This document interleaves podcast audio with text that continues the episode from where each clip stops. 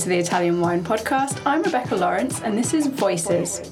In this set of interviews, I will be focusing on issues of inclusion, diversity, and allyship through intimate conversations with wine industry professionals from all over the globe. If you enjoy listening, please consider donating through ItalianWinePodcast.com. Any amount helps us cover equipment, production, and publication costs. And remember to subscribe and rate our show wherever you tune in.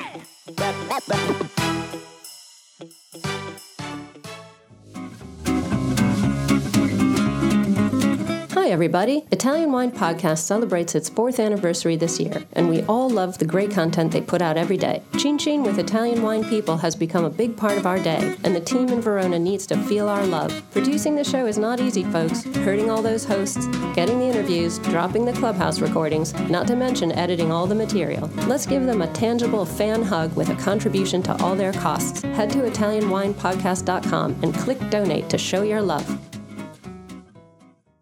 Welcome to the Italian Wine Podcast. This is the Voices series with me, Rebecca Lawrence.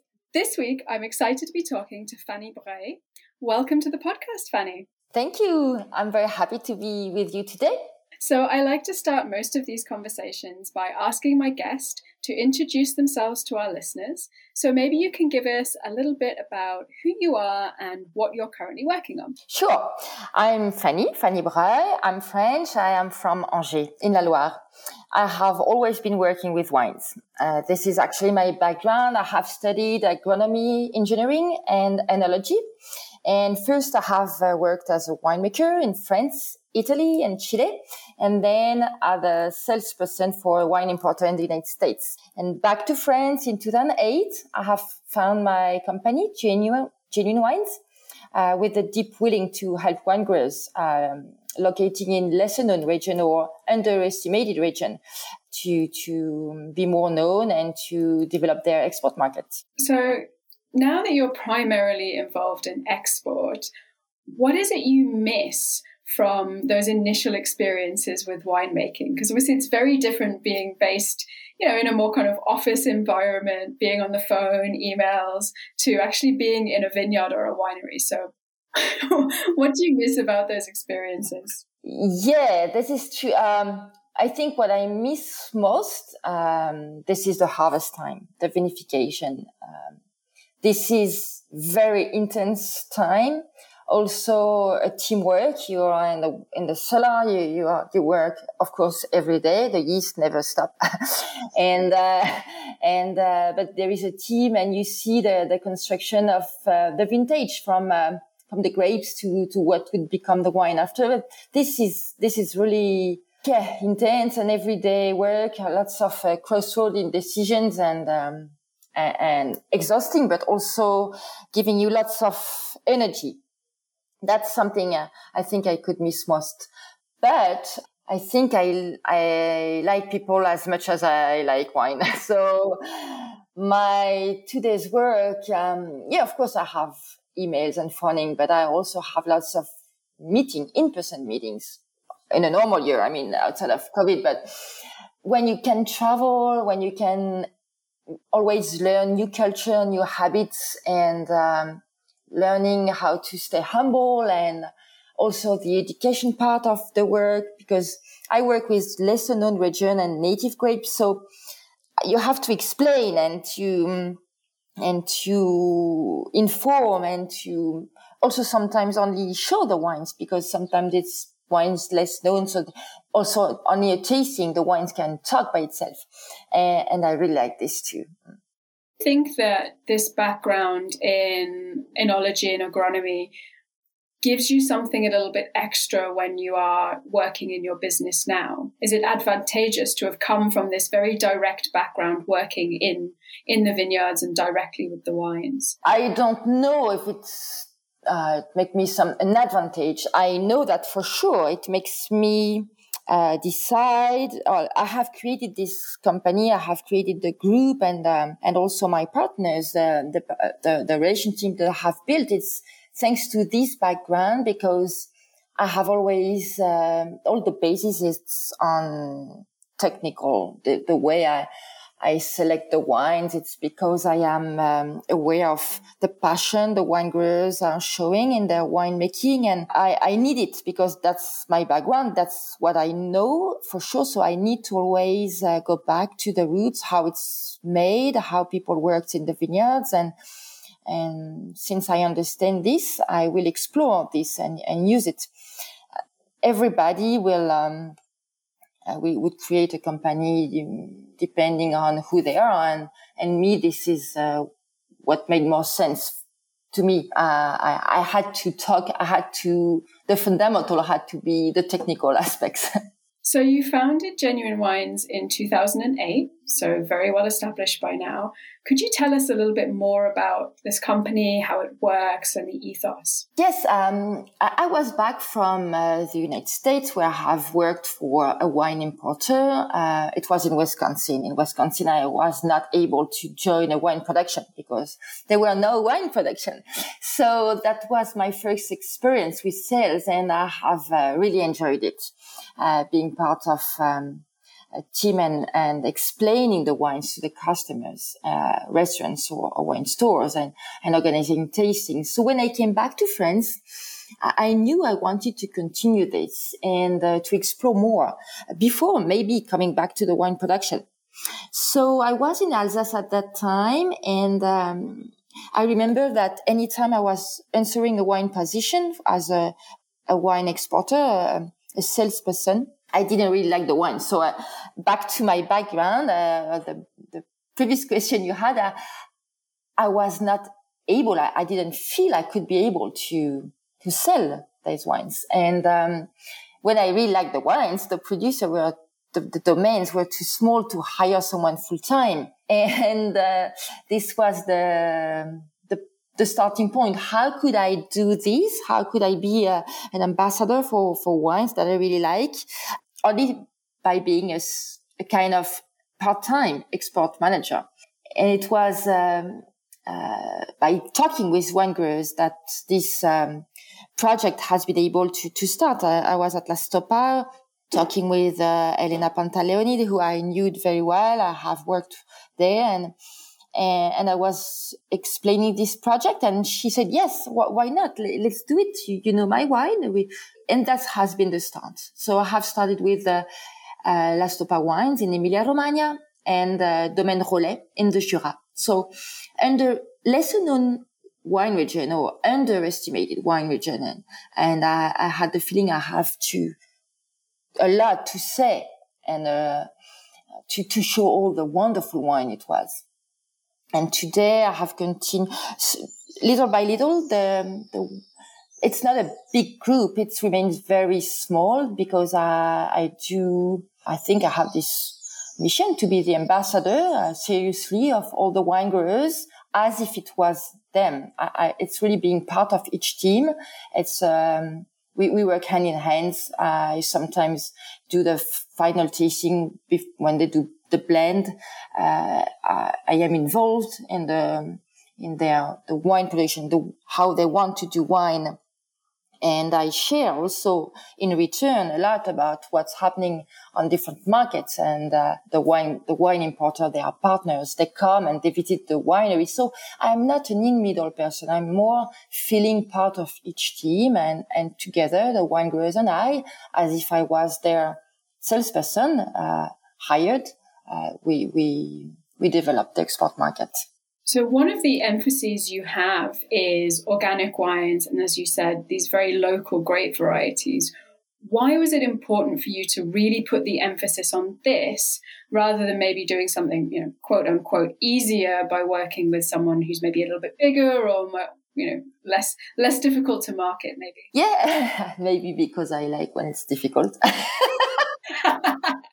So about organic um, wine, it's not vital. Well, I mean, yes, today it would be hard to me to to have a, a dinner, good good, and having no wine to drink, but in a, in an agronomy vision, um, we thinking that we will um, use ground to grow grapes and, and, then to do wine.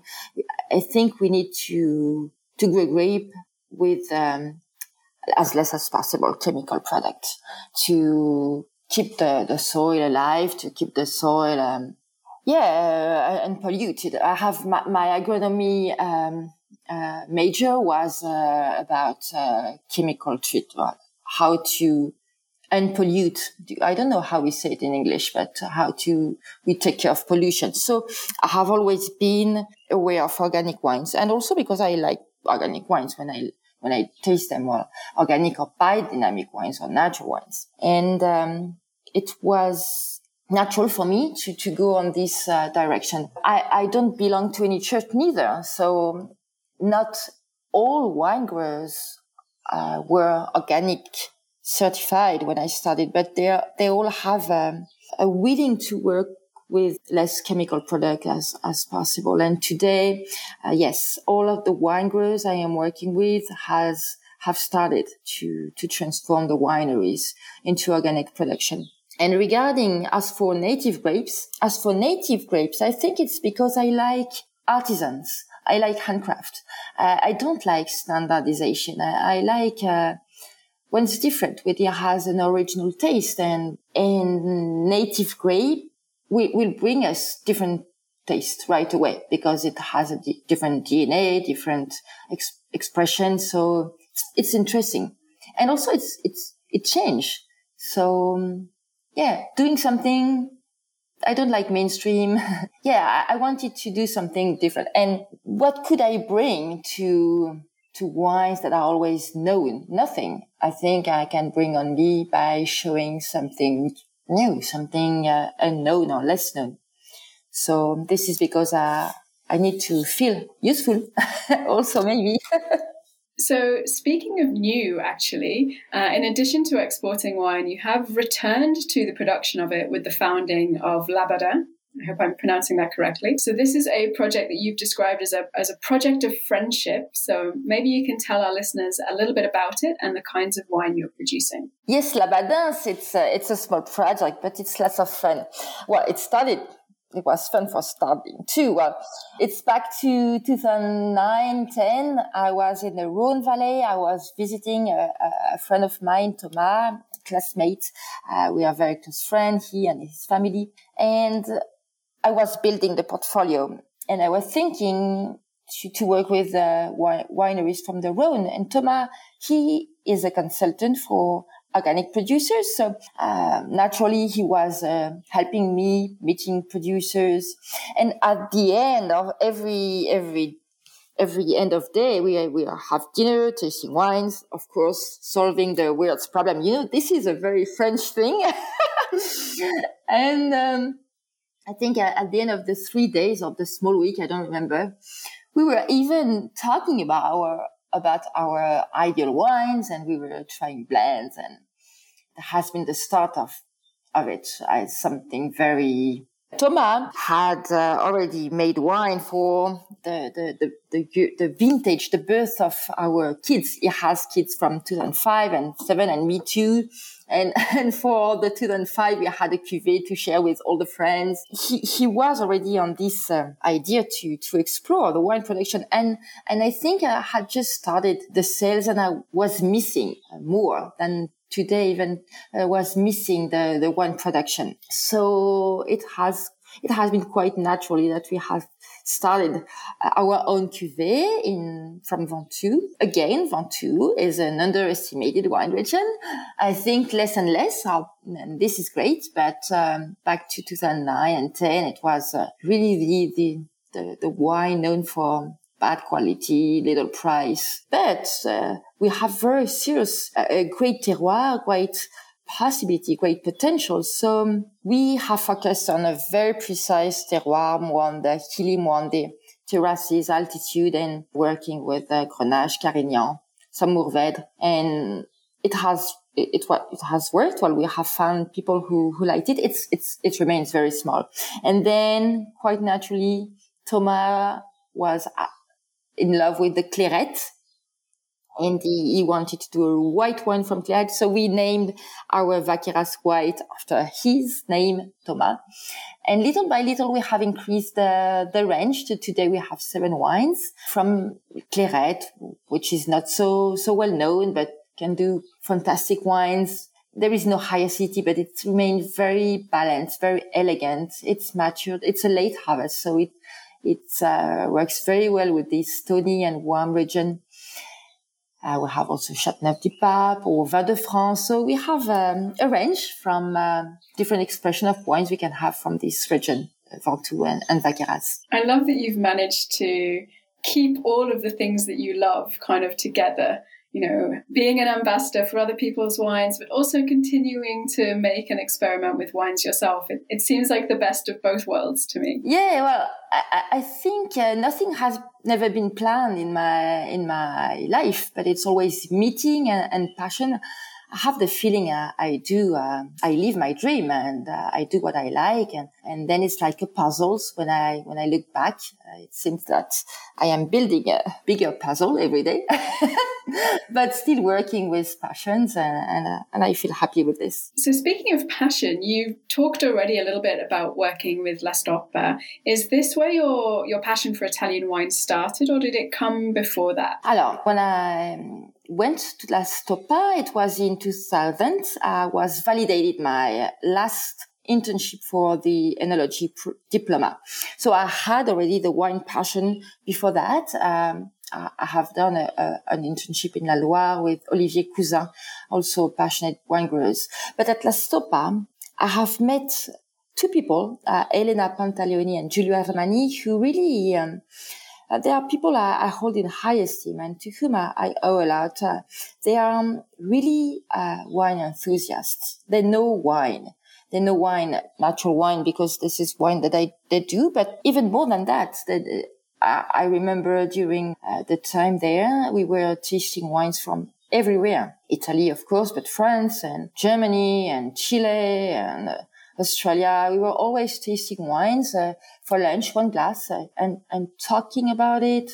Slovenian wines. So it it really, uh, for, especially for me, back to in 2000 for, as a, as a French person, this was a door open to the wine world, and. Um, and, and this, I have been very lucky. Uh, I met them and, and also their approach. They always wonder is this the right way to do or and, and this feeling this approach has always been great to to to me. Um, Giulio Armani for instance um, when uh, I have done what became after uh, later the the future Ageno back in 2001 it was not Ageno it was just trials, but making a, a white wine with skin contact. I was just a fresh enologist from France, so white um, white wine, macerating white wine was really uncommon. And I remember asking him, "What? Why? What are we doing? What? Why do we? What do we, do? I do pumping over every day? Uh, because we I was at the winery when the grapes, the harvest arrived. We had to dis, to distinct it, to, to crush, to put in that and then doing pumping over in the morning. I say, well, what are we doing? and, and, and I will always remember this sentence. He told me, who said that we have to do a white wine this way and a red wine this way? Of course, I have no, no answers to, to this question. It's, it's an open question. And also all wine growers, I think, all of them, they are always experimenting. They love it. They have one moment of the year to experiment. This is harvest time. And there is always a cellar in the cellar, a vat, a barrel, something hidden. But they experiment, they try and, and this is really great when you, when they, they let you know more about their experience so yes, um, a great experience at La Stoppa. So you have recently participated in the Vinitaly International Academy program here, becoming an ambassador, so continuing your Italian wine journey. So, in order to kind of close our conversation today, I wanted to ask what's next for you and maybe what's next for you and your journey in Italian wine. So, well, um, this program, Vinitaly Academy, uh, this has been fantastic, a fantastic journey in native grapes and very deep, very intense, very solid. Uh, education program. So um, today, the continue my journey, I have a small Italian wine importation in France. So I have already started back to Verona to share all the knowledge I have learned with my customers and um, being more precise uh, uh, about the grapes, about the, the, the, the region, the terroir, and and that's that's very that's fantastic to to to be able to to share with them, uh, and then continuing continuing learning. I think this has been the start.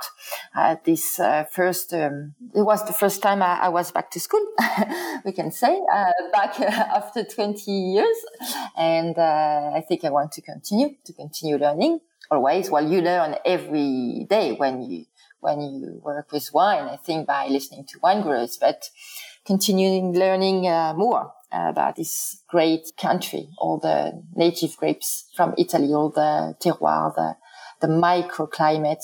It's a long, it will be a long journey. And then also the other country. Why not? Fanny, thank you so much for joining me on the Italian Wine Podcast today. Where can our listeners find you and what you're doing online or on social media? Uh, so you can uh, find me on Instagram mainly uh, with uh, Genuine Wines or with Fanny Breuil. Thank you so much for this great conversation. Thank you very much. It has been a, very, a, a great pleasure for me to be with you today. Thank you. Thank you to everyone for listening. Don't forget to follow us on social media, subscribe, and of course, donate on the website to make sure we can keep these great conversations flowing. Listen to the Italian Wine Podcast wherever you get your podcasts. We're on SoundCloud, Apple Podcasts, Spotify, Himalaya FM, and more. Don't forget to subscribe and rate the show. If you enjoy listening, please consider donating through ItalianWinePodcast.com. Any amount helps cover equipment, production, and publication costs. Until next time, cin cin.